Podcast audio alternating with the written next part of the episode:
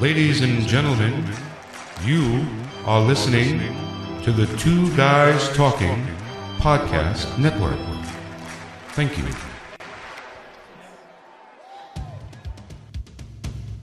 Welcome to the Pediatric Sports Medicine Podcast, hosted by me, Dr. Mark Halstead. I cover current hot topics and recent research in the world of the young athlete relevant to healthcare professionals. This is the Pediatric Sports Medicine Podcast. Welcome to another episode of the Research Review on the Pediatric Sports Medicine Podcast. Our plan is to continue these on a monthly basis, reviewing two to three articles with a thematic element to the articles. This month, concussions will be our topic. We have another three articles and one of the leaders in pediatric sports concussion research joining us today to help us review the articles and give us some further insight as she was a lead author and contributing author to two of the articles we will review. Today, my guest reviewer is Dr. Christina Master. Dr. Master is a professor of clinical pediatrics at the University of Pennsylvania Perelman School of Medicine with over two decades of experience in clinical pediatrics. She is board certified in pediatrics and brain injury medicine, as well as sports medicine. She treats over 800 youth with concussion annually in her outpatient practice. She is the co founding director of Minds Matter, a concussion program for children at the Children's Hospital of Philadelphia that provides clinical care and conducts research in youth concussion. Her greatest area of research emphasis has been in furthering understanding of visual deficits following concussion as a target for intervention and identifying objective biomarkers. She is certainly considered one of the leaders in pediatric concussion research, and she also co hosts a podcast for the American College of Sports Medicine. Welcome to the Pediatric Sports Medicine Podcast, Tina. Thanks so much for having me, Mark. I'm really excited to be here today. Yeah, I think this is going to be a good discussion. I'm looking forward to this. You know that uh, obviously concussions are a topic that both you and I have a lot of passion about. I'm going to give us our lineup today. Our, our three articles today are as follows. First, we'll be reviewing an article from Karen Barlow on efficacy of melatonin in children with post-concussive symptoms, a randomized clinical trial that was published in April of 2020 in Pediatrics. Second, we will discuss an article from Daniel Corwin about vestibular and ocular motor findings in neurologically normal non-concussed children that was published in Brain Injury in March of 2018. And finally, we'll discuss Dr. Master's article recently published a month or so ago in Journal of Pediatrics on characteristics of concussion in elementary school age children, implications for clinical management. Let's dive right in. We'll start with the article from Barlow about melatonin. This is actually something I've really been looking forward to this article when I saw the protocol published several years ago. I'd given a talk on pharmacologic therapies and concussion at an AMSSM annual meeting and found the protocol on a lit search that I did at the time, and then followed up with that with a publication in Sports Health on the same topic. And as you can imagine, publishing that, there was not a lot of good research, if any, on medication use and pharmacologic therapy in concussions when I saw this, I was really interested immediately that I would have some recommendations for my patients better, more evidence based, because I do use melatonin quite a bit for sleep issues with their concussion. You know, I've, I, I, don't know about you, Tina, but I've gone through several phases in concussion management. I, I did the rest approach that we used to talk about a lot, where we shut everybody down. Then I went through a phase where I call my medication phase, where I did start to use a lot of different medications to try and treat the symptoms that people were having and I really don't use much medication anymore. And I'm doing more, obviously, of the active rehabilitation that people are doing. I've kind of gone away from a lot of medications. But do you use much for medicines or even just melatonin for your concussed kids? I think, in general, with regard to medications, we don't use medications. In fact, um, we'll even get in our program, as you can imagine, a number of second opinion kids who have persistent symptoms, and they'll come in on a lot of medications, and we talk a little bit about how our first approach is often coming off those medications because of various side effects or just not really seeming to help. So we don't really use medications in our practice. Melatonin is one of the things that we will consider using, uh, however, and so I think from that standpoint, um, I agree with you 100%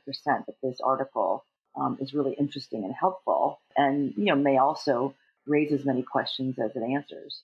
Yeah, I, I, agree. We'll talk a little bit starting off with the hypothesis of this study was that melatonin would result in a greater decrease in persistent post-concussive symptoms. So this is was the one thing about this article as I started reading through I'm like, oh, I don't know if this is going to answer the question that I really want because this is looking at the the prolonged concussed kid when they compared it to a placebo. So at least we have that part of this part. It was a very good and one of the few actually out there, and I, I think honestly the only one that I know of that's a randomized double blind trial looking yeah, at some so. sort of pharmacologic therapy. And we know melatonin, it's been touted to have antioxidant, anti inflammatory properties, and it's been shown in an animal TBI study to improve behavioral and pathologic outcomes.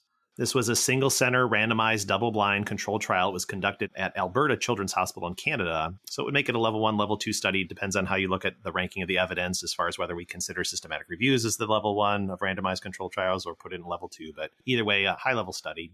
They identified participants coming in through the ER, and then they enrolled them by phone at two to four weeks afterwards. I'm assuming the post visit in the ER was the, the way that they did this. It was a little bit confusing and kind of looking it up. I'm assuming that all this was done. They looked at them in the ER, they captured them in the ER, and then they did the follow up to see if they were still having symptoms. It didn't really kind of specifically say that, but it looked like that the enrollment was two to four weeks afterwards. Yeah. And then they enrolled them in person two weeks after that. So I'm assuming this was an in office evaluation at that time. The age group here is 8 through 18. They had numerous exclusion criteria. I'm not going to go through all of them, but most relevant, they had not had a concussion within the last three months. They had not had persistent symptoms from a previous concussion or any history of severe TBI.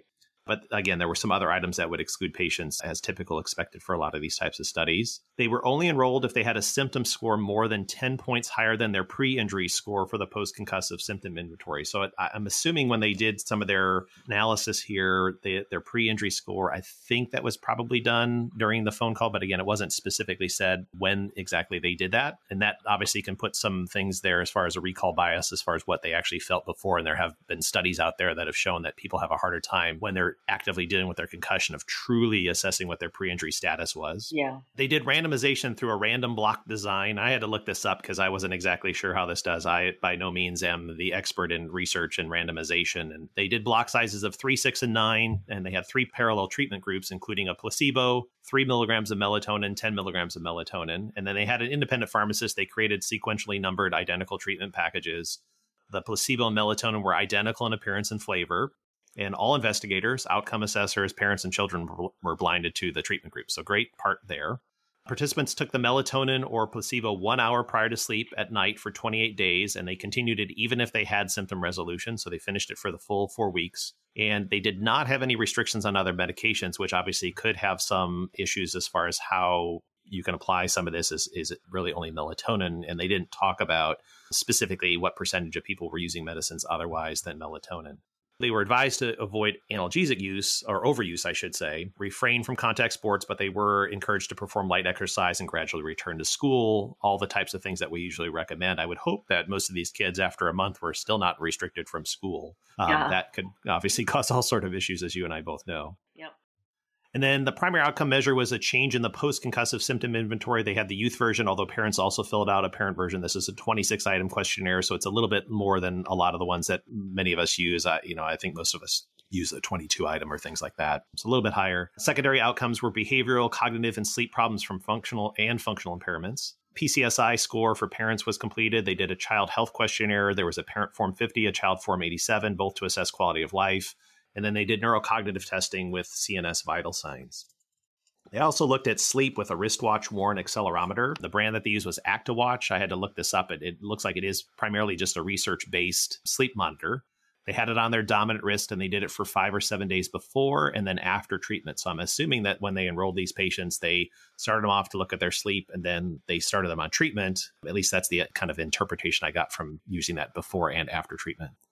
They actually also did something interesting here. They looked at a urinary metabolite of melatonin before, in the middle, and at the end of treatment. And that would allow to kind of get an idea of you know, were these patients actually taking it, because we would expect the ones that were on the melatonin group to actually have elevated metabolite in their urine. They had 99 participants. The mean age was 13.8, 58% girls.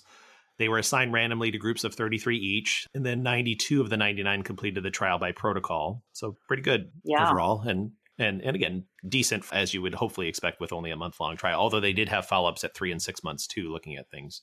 65% of the concussions were sports related 95% of all concussions were witness events.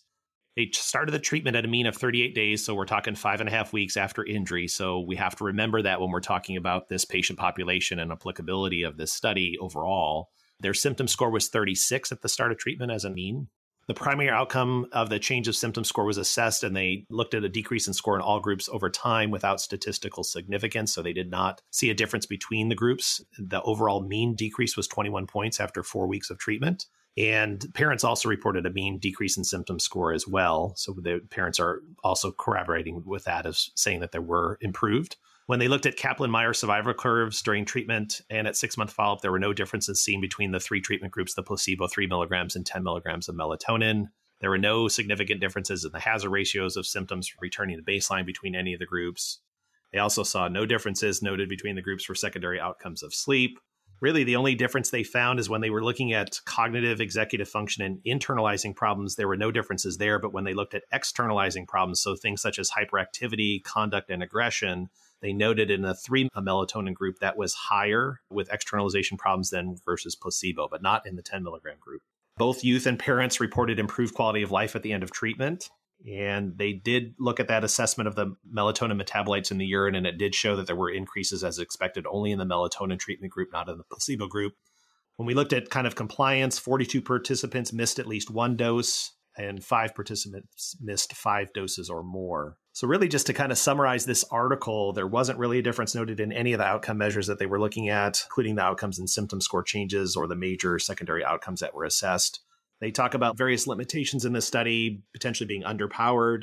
They had wide confidence intervals on their primary outcome measures, indicating sample size may also have been too small. They also described the good old days bias, and we kind of I mentioned that earlier as far as the reporting of pre-injury scores. And they did not use a specific pediatric sleep questionnaire to characterize any sleep disturbances. I mean, overall, I thought this was a decent study. I honestly, like I mentioned, I wasn't personally having high hopes for it once I realized it was looking at those with prolonged symptoms rather yeah. than the acute phase. And, you know, I, am assuming as you, if I'm using melatonin, I'm using it for the purpose, not necessarily of overall concussion improvement. I'm looking at it for specific improvement for one parameter that they may be dealing troubles with, and that's their sleep disturbances. Yeah. Your thoughts on that? Yeah, I think you hit the nail right on the head with that. I think that as you look at concussions and what we're learning about concussions, it really does seem that kids do fall into different sub phenotypes somewhat, you know, and I think the whole idea of having kids that have more prominent sleep versus cognitive versus emotional versus vestibular or visual oculomotor symptoms really helps point the clinician in a direction that you would go in terms of trying to actively manage them. And so I tend to agree with you that um, it was interesting, this study, but it would be interesting to see in the future if they did something where they examined kids who had more of a sleep component to their issues, also acutely, um, and then see if that had an effect because you almost wonder if the design of this study almost was set up to not really find a difference because you had such a broad population of kids with lots of different symptoms, not necessarily just sleep, when theoretically treatment that you're implementing is really directed at sleep. Absolutely, and I think they did break out at some point in their study. They talked about the the overall symptom part based on you know if you break it out. A lot of people will break it out into physical symptoms, the cognitive symptoms, emotional symptoms, and fatigue symptoms. Right. The fatigue symptoms for these patients were very very small. I mean, it was uh, I think two two to four was their symptom scores in that category for the sleep difficulties. In the big picture of things, it doesn't look like these kids were really having much trouble with sleep overall. Right. At this point, at least. Yes. And so I think and, it's going to be hard to find a change that would be statistically significant, even in a really well designed study, um, if they don't start out with lots of sleep symptoms things I would have liked to see different. I mean, ideally, I would love to see what this is in if we take it in the acute setting and we use melatonin in those kids early on, especially if they have had identified sleep issues. We really did. It didn't talk about their report overall and their sleep. I, I think it's you know it's helpful when we talk about just using a symptom score. Do they feel overall that there was a change in their quality of sleep when they were doing this? I, I'm I'm a little bit skeptical of a lot of the sleep watch devices. I mean, we know that you know for a lot of the handheld uh, things, or I'm sorry, not the handheld, but the the wearables, um, you know, your your Fitbits, your Apple Watches, those types of things. There there are some issues with those. They're not ideal and not perfect. Interestingly, they, there was a trend for a shorter sleep latency with higher doses of melatonin. They went from the ones that were on placebo at 20 20.45 minutes down to 18.38 minutes in the 3 milligram group and then 16.37 minutes in the 10 milligram group, but it was not found to be statistically significant in this. The total sleep actually was lowest in the 3 milligram melatonin group. These kids were only getting seven and a half hours of sleep, and longest in the 10 milligram group, they were getting almost eight hours. But still, if we look at sleep overall in this age group, that's still what we most of us would consider a little bit too too little. Yeah which again, we know how sleep can have a huge kind of over overwhelming effect on symptoms that you may experience after your concussion. Yeah. And if you're not getting adequate sleep, it can affect your cognition, can make you have headaches, all those types of things, as as you know, you know very well as well. Yeah, no, I think that those are all really great points, and I think it is. I, think it's a challenging study to do. I, I think that the ActiWatch is certainly probably the best of the options out there in terms of obtaining research level sleep data or at least at least in the ballpark of comparability to a sleep study so definitely better than your off the shelf Fitbit or Apple Watch and I think that that latency finding is um, interesting in that it demonstrates that probably the melatonin is having an effect on the sleep. And the question is, is the sleep the problem with these kids with concussion? And is it enough of a problem that it's affecting their other concussion symptoms? You know, the further you get from, you know, measuring your outcome directly to more secondary outcomes, which is kind of what they did here by measuring the overall symptoms as opposed to sleep issues per se, I think the more your effect might get washed out a little bit. You know, I think it's it's interesting and it does set up a lot of questions for future studies. Sleep is definitely an issue that I think still warrants a lot of, you know, attention, both clinically and from a research standpoint. And this is just building more of the case for how we think about it. Absolutely agree. And my challenge always in, in thinking about doing research on concussions is is whatever we do as far as an intervention or a treatment trial, I think is going to be very challenging to get good data out of it without large, large numbers. Just because, you know, we know that most of these kids are going to have a natural improvement as time goes on. And so are we really speeding it up a lot? Yes. I mean, are, are, we really is it just the natural course of that and if you're not getting large enough numbers to really get a good effect there i mean that could just be you just happen to select a group that in that smaller group that you did the treatment intervention on you just may have got that group well. that gets better a little quicker yep i think you're 100% correct and i think that really one of the directions that concussion you know recognizes the field recognizes needs to go is this idea of also not just getting large sample sizes, but sample sizes of you know kids with concussions who are similar versus kids with concussions who are different. The idea of phenotypes or subphenotypes is going to be important, and I think that's also the reason why biomarkers, whether they're body fluid biomarkers like blood or saliva, or physiological markers like eye tracking or balance, you're going to have differences between these kids. And if they're different enough, they may not respond to the treatment that you're actually targeting. And so trying to compare apples to apples as opposed to apples to oranges is going to be an important thing moving forward as we design these trials. And I think we can learn a lot from the trials that were done in adults in mild and moderate TBI, where again, large studies, large scale studies where they spent a lot of money, enrolled a lot of people, and really didn't find any differences. And I'm thinking particularly about the progesterone studies. And you wonder a little bit if there were some way of trying to predict who might respond to that treatment based on their phenotype if you might have actually seen a, you know, a difference. And so obviously, you know, we're a long ways from that in concussion, but looking for those biomarkers both to help us identify these kids and distinguish them early, even though the distinctions are subtle, may make a big difference in terms of a treatment trial and then the ultimate outcomes, especially if you can use that biomarker as an outcome. Yeah, and you know when we get further along in these patients too, especially in a study like this where we're talking about the persistent post-concussive symptoms, is are, are we still dealing with the actual active brain injury anymore, or yes. are we dealing with a different animal at that point too? And that always obviously makes it a little bit more challenging figuring out what exactly are we studying there now. Is it truly Absolutely. the concussion anymore, or is it some other combination of factors contributing to their prolonged symptoms? Absolutely. We're going to take a quick break, and when we come back, we will continue discussing concussions in our research review. Make your podcast soar with the Editor Core. Editing podcasts can be ugh, rough. Everyone knows that you'll spend at least double the time you use creating the podcast when editing it. Then there's the control freak factor and the gotta get it right the first time. Well, it's time to shove all that out the door and make your podcast soar with the Editor Core. The Editor Core is a talented, experienced team of podcast editors that have edited tens of thousands of hours of podcast content, and they're ready for yours now. Check out editorcore.com because it's time to make your podcast soar. Editorcore.com. That's editorcore.com. Dr. Mark Halstead here. Do you like what you're hearing on the Pediatric Sports Medicine Podcast? If you want to learn how your business, organization, or effort can benefit from my focused audience of professionals interested in pediatric sports medicine, connect with us and let's have a conversation. You can reach out to us at pediatricsportsmedicinepodcast.com. What is the Podcaster Matrix? The Podcaster Matrix is your source for podcast media hosting. Get your entire podcast library hosted now at podcastermatrix.com. Welcome back to the Pediatric Sports Medicine Podcast. Today we have Dr. Christina Master from CHOP here to go through some recent research on pediatric concussions.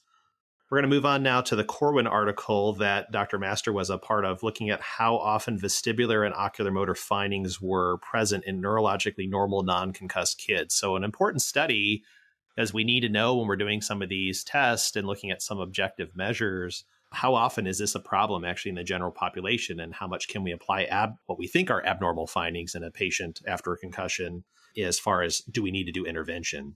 I'm going to briefly summarize things here. This is a cross sectional study of six to 18 year old kids who presented to the ER with non neurologic complaints.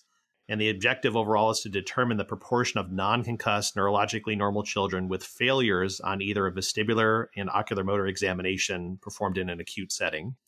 The secondary objectives here included determining the proportion of failed examinations across both sex and age groups and also determining the youngest age at which exam can be reasonably completed. So that's, I think, a, a great part of this study here. There were 295 subjects that were enrolled in the emergency department and evaluated by a single pediatric emergency medicine physician. And then 10% of the subjects had the exam repeated after 20 minutes by a second clinician to assess inter-rater reliability. The tests were those that many of you who are familiar with the VOMs include, but also some others. Tina, since you're someone who a lot of us in the concussion world turn to when discussing the visual issues in concussion, I'd like you to walk us through each of these tests as to how they're performed. It's going to be a good test for you describing how we'll be able to visualize things that are a visual test, although we can certainly put some links to videos in the show notes for people too. We can provide some links that you guys can look at if I do a terrible job doing it just with a description on the podcast. Well, We'll, we'll do it from the visual and the audio learners. You can have two options there for you. There you go. Right. There you go. You're, yep. you're covering all the bases. That's right. Let's start with dysmetria. Yeah, so dysmetria, again, is something that every medical student will remember and know and love from neurology. And the way that our practice does it is essentially pretty simple and straightforward using the examiner's finger. And we move horizontally. For the purposes of the study, we just standardized it so that it was back and forth 10 repetitions and then ask the subject to essentially take their dominant hand pointer finger and try and touch the finger of the examiner as it's moving. From that standpoint, the main things that we would be looking for are past pointing, slowness in reacting to where the examiner's finger is moving, or having some kind of tremor when reaching the target. That's how we'll generally try and perform dysmetria with our patients, and then how we assess it or score it in terms of whether we think it's normal or abnormal. I don't know about you. I, I I always like to talk about. Well, I don't like to talk about the case because of what turned out. But I had a kid that I saw that was a he was a ten year old kid post concussive, and he had gotten his concussion in hockey, and he had been returned to play. But the parents noted that he was having lots of troubles with keeping his balance when he got back on the ice and I I saw him in the office. He was referred to me about three months after his original concussion. And when I saw him, we did finger to nose. And as we were doing finger to nose, I mean, he could not hit his nose or my finger to save his life. I mean, yeah. he was all over the the place. And then he had this very wide. When I had him do tandem gait, he had this very wide stand, or kind of like he swung his right leg out way out to the side. I mean, it was very, very abnormal exam, yeah. not something you would expect three months after concussion. And as you would expect, that would should bring a bunch of red flags to an examiner there, and and certainly he had a brain tumor. Yes, the reason why he was still having issues. So Absolutely. we have to make sure we're thinking outside the box and not just kind of pigeonholing ourselves with concussion with these evaluations for sure. I think that's a great point because I think that because of the huge awareness about concussion and the fact that kids play sports, you know, uh, all the time and they get injuries all the time, it's just like in pediatrics, you know, and sports uh, that's not concussion or general pediatrics where your kid has an injury and everyone attributes to the injury and it's actually not injury related at all. It's just a coincidence because kids are doing so many activities. Or uh, similarly, if kids, you know, have a cold and you think, well, it's all related to having that virus, and you know, maybe it's not. It's just, you know, kids get a lot of viruses and they get a lot of injuries and they may actually get some concussions, but it may not always be related. And so I think you're 100% correct that these assessments that we do are not specific to concussion in the right context, you know, acutely right after an injury with new onset after the injury, then that would make sense. But again, I think that that's definitely something you always have to have in the back of your mind. And really one of the reasons why we did this study, which was to try and understand how many kids would be considered normal, you know, on the assessment as it's evolved in concussion at this age range. Because as you know, you know, in pediatric sports medicine and concussion, we have the additional factor of, you know, changing ongoing neurodevelopment they are supposed to be getting better with their balance and their eye tracking and you know uh, their neurologic function. And so how do you take that into account when you're assessing a kid and you don't have a pre-injury assessment to compare to? And so i think that's a really excellent point and that makes pediatric sports medicine challenging but also a really really great job just like you described because you always have to be on your toes and thinking about those alternative diagnoses. 100% We've talked about dysmetria. Let's move on to the nystagmus and smooth pursuits. Yes, and so then with the nystagmus and smooth pursuits, what we do with our practice is have the examiner move their finger horizontally. We also standardize that to five repetitions back and forth. And then we basically observe how their eyes follow that moving target.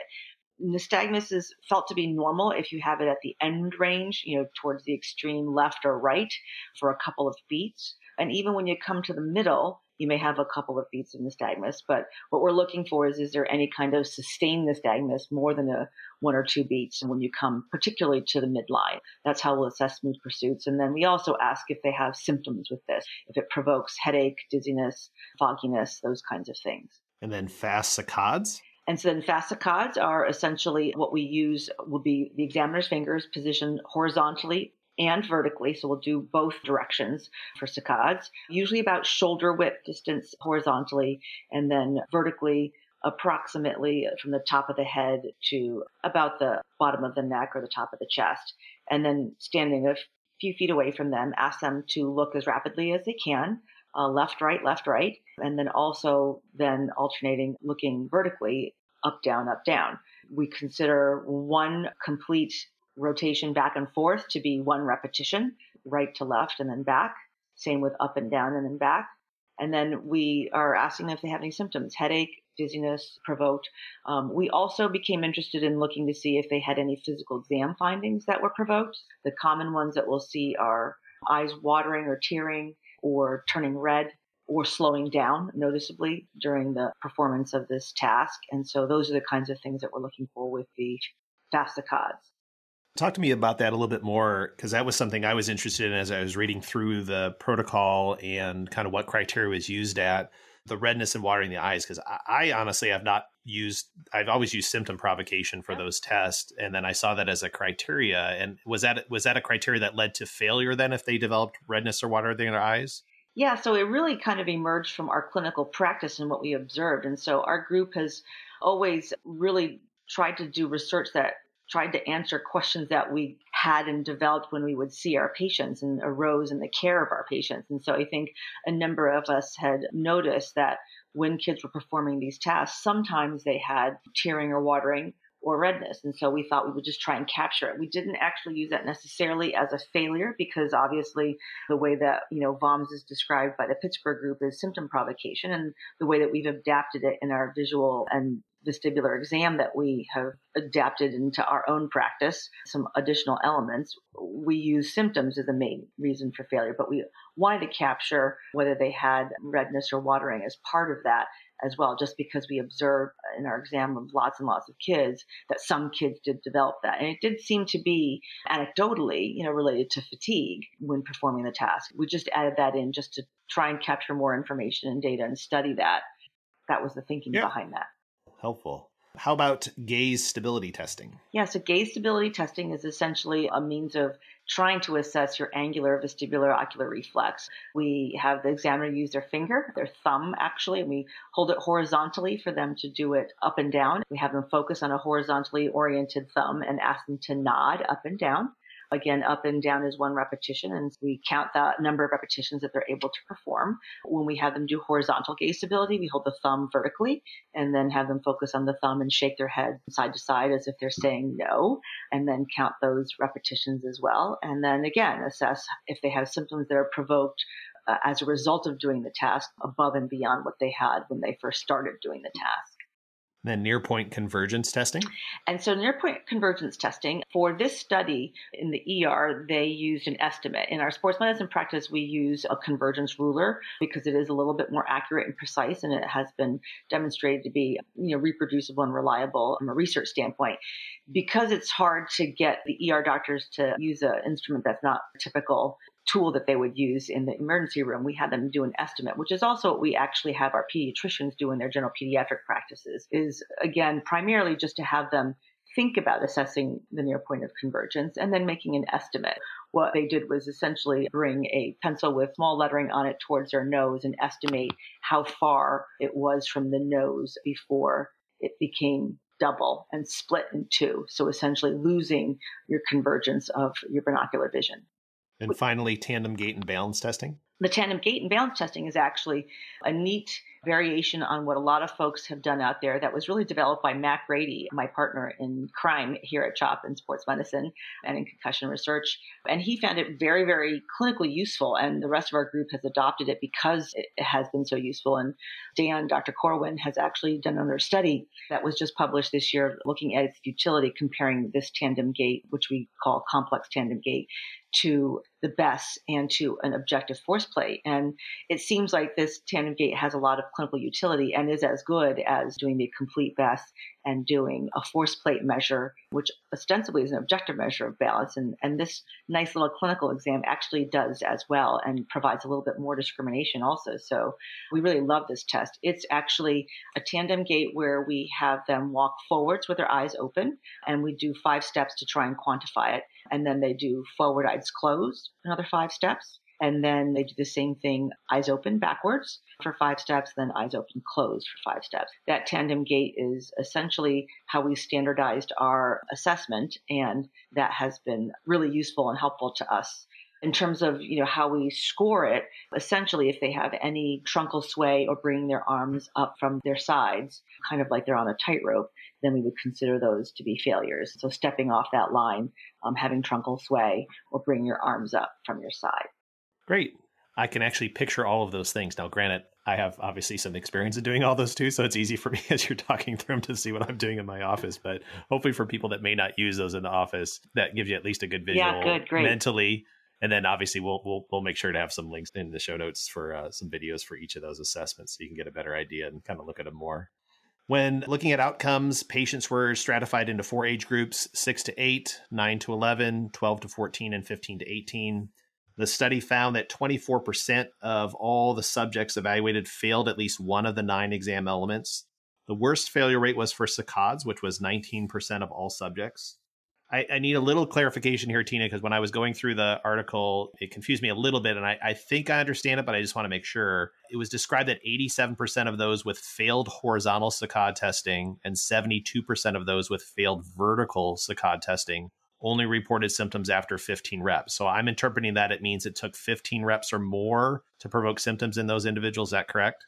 Yes. And so I think that is a little confusing for folks, and we could have probably done a little bit better job describing it. I think, again, based on our group's clinical practice, what we found was that when we used the 10 repetitions as the VOMS does, we were getting a real ceiling effect where again, kids would have concussions and be able to do 10 repetitions and be fine. And you know, the concept that we have really kind of subscribed to in our practice is that obviously concussion is a form of mild traumatic brain injury and the deficits can often be very mild. And that if you don't have a challenging enough task, we may be missing some physical exam findings. The examples that we would give are kind of exactly like you describing your anecdote. You know, so if we have a hockey player or gymnast and they have fantastic balance, that's probably better than your average, kids' balance. If they have normal balance, but they still have other signs and symptoms of concussion, are we going to say that they don't have a concussion just because all we assessed was balance and in a task that wasn't very challenging? And so in the same way, we felt like we wanted to make the saccades and the gaze stability task a little bit harder because we found a lot of our kids were doing fine with 10 repetitions and had no symptoms provoked. And yet, clearly, by all other assessments in terms of symptoms or balance or cognitive, seem to be having concussion related symptoms and issues. And what we found was that if we went to a higher number of repetitions, 20 or 30, that actually that was a little bit more discriminatory and was able to identify kids who had milder deficits. What we use in our practice as normal is 30. And again, that was based really more anecdotally on our practice as opposed to anything that's published out there because there's actually really nothing out there in terms of what is normal. And that's why we felt this study was really helpful to do because we were kind of working backwards, you know, from the concussions perspective, looking at the number of saccades and then now trying to see in normal non-concussed kids the range of normal or not normal based on our quote unquote definition of failure. And so that's sort of how we arrived at that and kind of backed into that. And from the study, what Tina's talking about specifically there, they found that 97% of those who failed the saccade test report either of the saccade tests reported symptoms after 10 reps. So if you're going by the 10 reps alone, that clearly does not meet that. So if the converse of that, that means only 3% of those actually had failed the test with less than 10 reps. Overall, 13% of subjects failed on one exam element, 5% of the subjects overall failed on two elements. Females had more failures than males, 29% versus 19%.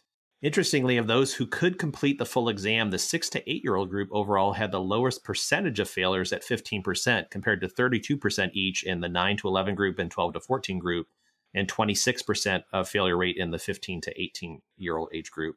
However, 48% of six year olds and 33% of seven year olds could complete the exam. So we have a large number that were not able to but those that could seem more accurate. Do you have any thoughts on that one, Tina, as far as why those ones that could complete it actually were more accurate than the older ones who couldn't? No, I think we were all scratching our heads a little bit with that one, and I think it's uh, great that you point that out. We think that it really is related to this whole idea of where these kids are on their developmental curves for eye movements. We don't have such a thing as developmental curves for eye movements, but if we did, I think we would see some real, you know, distinctions and separations separations between the populations. And the eye movements are also probably pretty tightly linked to vestibular development as well, in terms of, you know, how much motion kids can tolerate at different ages. We do know that these skills do develop during childhood and that there are different levels of that. So for instance, what we would describe is, you know, we do, we all know you know, kids who have issues with motion sickness, where basically, you know, they go on a short car ride and after they're done, they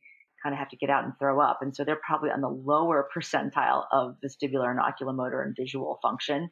Whereas we have those kids who love riding all those roller coasters at Great Adventure and could do that forever and ever and not feel sick in, at all with any motion issues and could potentially grow up to become fighter pilots and sustain, you know, high G's and not have it affect them too much. And so what we think we see is similar in the terms of oculomotor and visual function where saccades are developing and some kids who have really excellent saccadic function early on probably are really great readers and enjoy reading and read early and don't have difficulty with that.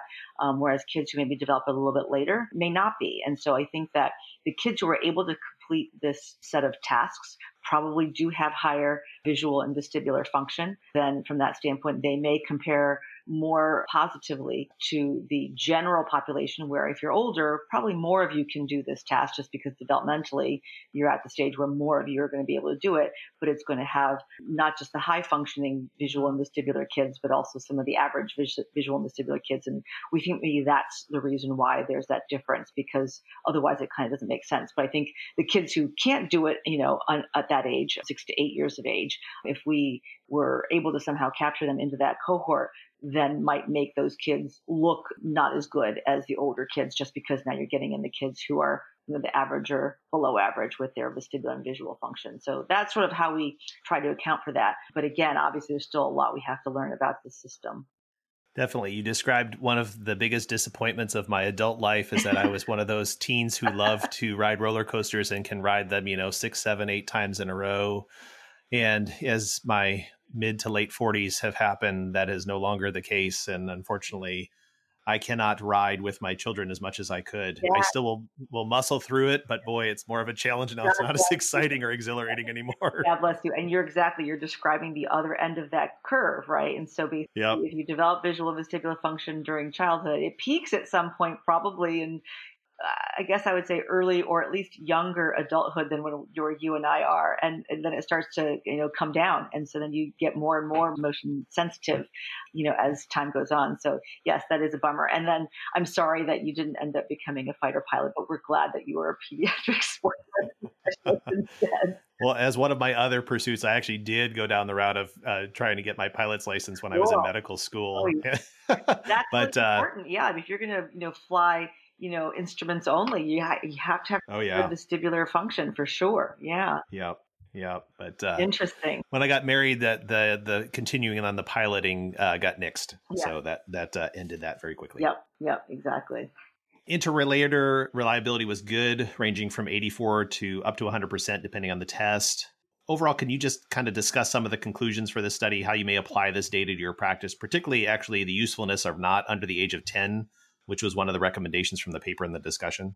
Yeah, so I think that again, we were trying to be real careful with how we word it. I think that you want to be careful using this exam under 10. It doesn't mean you can't, and we certainly do. So we try and do it on every kid that walks in our door, and we sometimes see, you know, preschoolers actually, you know, who've fallen and the parents are worried they have a concussion, and so the pediatricians will refer them. And so we try to do it all age ranges, but we do have in the back of our minds this caveat that under 10, we want to be less beholden and let hang a little bit less a hard and fast outcome of this exam because there is going to be a wide variation of developmental ability under 10 but it doesn't mean we don't use it because as you can see in our next study that we're going to talk about we do use it in kids that are under 10 and we do find that it is helpful in the setting of concussion.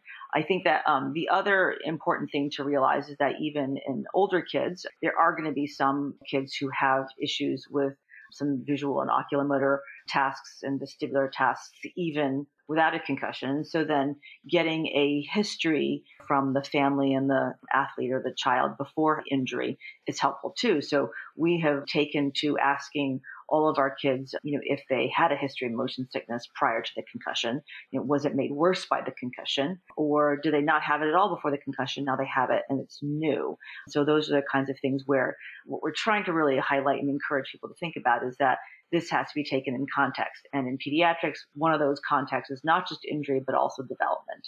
That's how we would have you think about it. One other part of the discussion that was in here was the combining elements and yes. or based on the number of failure rates that someone has for that part and then also a certain number of attempts for repetitions was lower than the majority who failed and that being a concern you know an example of that is if we were to take this data and say i'm not sure what my tests are when evaluating for concussion using saccades as an example like you discussed earlier that some who fail aren't okay. If it took lower than 10 reps to provoke symptoms with that that would be a potentially stronger indicator of pathology following a head injury. Any further comments on that one? Yeah, so I do think that from that standpoint, the idea is that I think most of us are now pretty comfortable with the fact that we're not going to have a single rapid strep test for concussion. that there's not going to be one thing that's going to be a magic test that will answer all of our problems in making the diagnosis or treating and that it's going to be you know multiple tests combined to try and boost their ability to distinguish kids with concussion and not concussion. And then in terms of the approach to management like you described it's going to be a multimodal active management and not just passive waiting and seeing and not just a single pill or a single approach. And so i think that the idea behind this is that obviously the more elements that you quote unquote fail the more likely then we will consider that you may have a concussion. This study sort of is the sort of mirror of that, indicating that even if you don't have a concussion, you may fail one to two, and that's okay. It's not, you know, again, I, probably we shouldn't use the term fail because it's just a, a, a, spectrum, and you're on one end of the spectrum versus the other. And so you may not be able to perform these tests in the same way that other kids may and that actually may not be abnormal. And so taking that into consideration when you're in the setting of an injury, the more abnormal or not typical, you know, assessments you have, the more likely we'd be concerned that you might have concussion. And we actually do have another manuscript under review right now that looks at essentially that aspect of combining these scores to try and see if it can help us in terms of making that diagnosis and distinguishing those really mild concussions from those who don't. I like the where you kind of mentioned about the failure thing and not necessarily calling them failures. I, I, have that same dilemma, and I'm sure you do, where patients will come in and they've had neurocognitive testing done, and there's oh I failed my I failed my baseline or I failed yes. you know my neurocognitive test. I, I try and steer them away from that terminology because I think that I mean it's a very negative terminology, right? You failed something, but in the big picture things, that's really not a good descriptor of it either. You can't fail a baseline. You may have an invalid baseline, exactly. which is the way I describe it to exactly. patients or you know when you may not have performed back to your baseline level that's not a failure. It just means your body's still recovering and i, I think it's important when we kind of word those things. So I, I, like the fact that you kind of bring that up as we probably shouldn't be calling these failures exactly. on this test but i know and it was really more i mean we that's a term that we used in terms of the research and the task.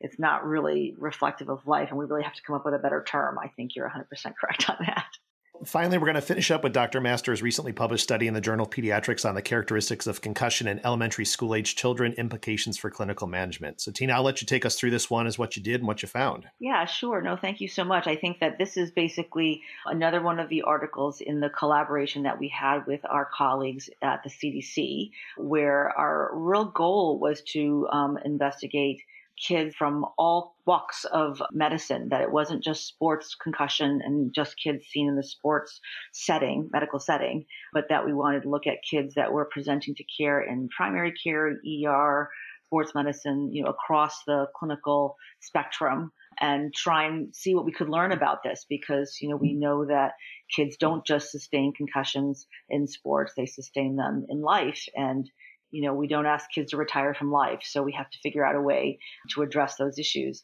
The other thing that I think that was interesting about this study was that it, it, uh, the retrospective cohort design used our electronic health record. So we use Epic across our network and that for good or for ill has been something that has been helpful to us in terms of approaching both the research and the clinical management of concussion in that we can really standardize it across our network, across specialties too. So the way that we approach concussion is very similar, you know, in the ER, in primary care, even in places like adolescent medicine as well as sports medicine and neurology. So there's a little bit of a, a, unity there, which is nice from having that electronic health record that's in common across the network. And then I think we were particularly interested in the elementary school age children because they get a little less attention. Lots is known about college and high school, but a lot less is known about elementary school age children. I think also with concussion being on the milder end of the spectrum of mild traumatic brain injury, even that sometimes it can get a little bit neglected or ignored. And I think what we're realizing is that, you know, it's not necessarily going to be a devastating injury, but it is something that is worth paying attention to because there is a lot of support that we can provide for kids at this age. And then also spread guidance in terms of trying to prevent, you know, secondary or future injury or prevent having issues with any kind of persistent or prolonged issues. We just wanted to see, you know, what these school age children looked like when they came to us. We essentially queried our medical record for the number of kids this age who were seen with a concussion across the network at any site over that year. And in particular, obviously, because we're interested in the visiovestibular issues that kids have, we also took a look at how that was being assessed across the network. A couple of interesting things that came out of this was that our, our network does pretty well actually in assessing visiovestibular deficits and concussion. Part of that relates to the fact that we did active training of all of our clinicians who might come into contact with concussion. So our pediatricians, our ER doctors, residents, adolescent medicine, they all get training in doing an assessment. From that standpoint, that is helpful. Obviously, there are more kids who had it done in specialty care, particularly sports, compared to those in the emergency department. Part of our challenges in the emergency department, as you can imagine, are folks who are rotating from elsewhere and outside of our network as residents or trainees. And then just that there's a lot of them and, and they're also very busy. From that standpoint, they may not implement a visual vestibular exam quite as much as we do in sports medicine. So it was a little bit lower. Only 42.9% of the kids had a visiovestibular exam at that point in terms of those who were assessed, we were really interested, you know, do the elementary school kids have these deficits like the high school and college kids have been demonstrated to have them? We were interested in also kind of dividing up this age range because we were cognizant of the fact that you know, even though you lump school age kids into five to 11, there's a lot of development going on there. We wanted to see were the younger kids different from the older kids. And by and large, actually, there weren't huge differences, although uh, from that standpoint, the older kids did have more visual-vestibular deficits than the younger ones on the assessment um, when we looked at them. That was of interest to us because of the implications for school, obviously. And then from that standpoint, these elementary school age kids were similar to high school and college age kids in that they often did describe symptoms that are commonly captured on standardized concussion questionnaires that again reinforce that those symptom scales that have been validated in this age range can be useful. And so that's important.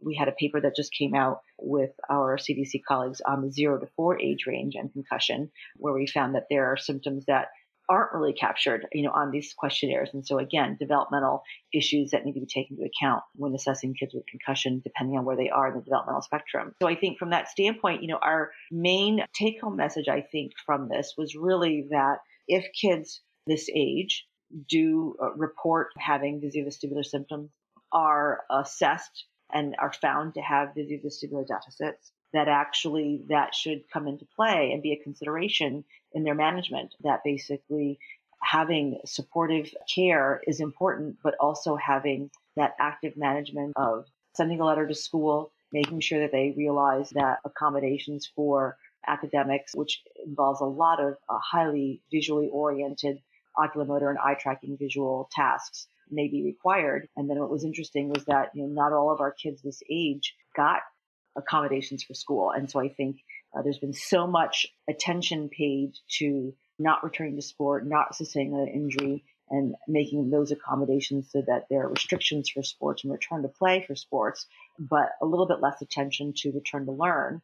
And we found that less than half of our kids actually got standardized recommendations for school accommodations. From that standpoint, again, trying to raise the awareness that there can be a huge impact that the pediatrician clinician can have in that acute phase in terms of taking care of a kid and supporting them through that acute phase that really makes a big difference that if they think of it in their history taking and in their physical examination can influence their practice and their management of these concussions and more and more what we're finding is that that early active management probably does make a difference in terms of helping them get better quicker potentially maybe not going on to having persistent symptoms as some of the studies have shown both out of Pittsburgh and then our group also looked at boys and girls. If you presented earlier to specialty care, there seemed to be a quicker recovery. And from that standpoint, you wonder, well, why would that be? And it probably is really more just that whole active approach, like you described, that many pediatricians or ERs or urgent care, you know, what they're used to doing probably is just giving supportive care in that very, very early acute phase. But then beyond that, maybe aren't transitioning into that active management mode that we have really moved in, towards. And that appears to make a difference. Again, I think from the standpoint of this article, we really wanted to highlight that concussions obviously happen in this age range. They definitely have vestibular deficits. We should be assessing them. And when we find them, we should be providing some active management for them along those lines. That was the, I think, the upshot. I think this article is uh, for to put perspective for our listeners. I mean, this is just a testimony to the great work that you guys are doing in Philadelphia with your primary care providers there. I, I can guarantee you, if any other institution tried to replicate this study and get the numbers of primary care providers doing the visual-vestibular assessments, it would fall far short of what you guys are doing. So I think that's certainly a testimony there of how well you guys are getting this into your system there. I think the other part of this too that I think people don't realize is when the data from this study was was taken. This is from 2014 to 2015 data. So if we put it in perspective yes, of some of the things yes. that you guys had done, I mean, this is stuff that five years ago we're talking now, and you had 70%, I think it was in your study, of people who were doing the visual-vestibular yes. assessment at in primary care and ER settings. That's phenomenal. And same thing for return to learn. I know I know you put stuff about return to learn in there, and that less than half are doing that. I mean, again, putting that in perspective time wise, the AAP's return to learn statement came out in 2013, so we're talking a year or two after that. So having 50%, you know, giving some sort of notes for accommodations, I think is still pretty decent overall when we look at this. So I, you know, again, I think this is a great study, a testimony of this, like I said, the, this work you guys are doing there at CHOP, you and Matt Grady and others, as far as how well you're you're educating the primary care providers to manage this problem in in their offices. Yeah, they've been great partners, I have to say. And so I think from that perspective, I still do see primary care patients in my practice while I'm doing sports, and I just can't quite let go of that just yet. And they have been really, really open to working with us on this issue, and they have really recognized that they are a really important entry point um, for kids with concussion, and so have really stepped up to that. We've been really, really grateful for the partnership with the Care Network that we've had. Uh, really over the last decade. Um, as you can imagine, you know, a lot of this work started back when our state passed the first Pennsylvania state law regarding return to play. And we really jumped in there trying to get everybody up to speed along those lines because everyone was going to be seeing more concussions as a result in the office. I'm sure you had a similar experience out where you are, but this has been something that we've been working on for a decade or more now. So it's it's crazy how time flies. But yes, we're working hard at it and trying. You know, one point I wanted to bring up earlier that I forgot, but I think it's still relevant here because you mentioned the comment about the the time of being able to do the visio-vestibular assessment in the ER. What do you find if you're going to do a complete vestibular evaluation, the time it typically takes to do that on a patient? Once you get really facile at it, we've gotten it timed, you know, we've actually timed it and found that physicians can do it in as short as two and a half minutes obviously, what we usually will say is that this is something that you can do in four to five minutes pretty comfortably once you've gotten a little bit of training and get a little bit of practice under your belt. Again, I think that if you look at the time that's spent by physicians in assessing patients, and there's more and more pressure on everybody, not just ER doctors, but you know everyone, we end up looking at it as a cost benefit. Like if you're going to spend the time, is it going to give you useful information that is actionable? And I think over the years, what we've really found is that this is a really worthwhile use of time that basically gives you really useful information about, you know, what is affecting the kids and then how you can help, you know, support them. Kids have trouble, you know, with smooth pursuits. You know, they're going to have trouble tracking, you know, moving objects in a sport, whatever sport they play, especially if it's a ball oriented sport. You know, if they have trouble with saccades, whether it's horizontal or vertical, you know, horizontal saccades are difficult, can give you difficulty, you know, with reading vertical saccades will give you trouble if you can't do them if you're trying to take notes and looking up and down from you know a smartboard to your notebook or a, a monitor to your keyboard. And then with the gaze stability, kids who have trouble with the horizontal gaze stability often don't tolerate things like riding in the car because they're having to manage all that horizontal movement uh, around them.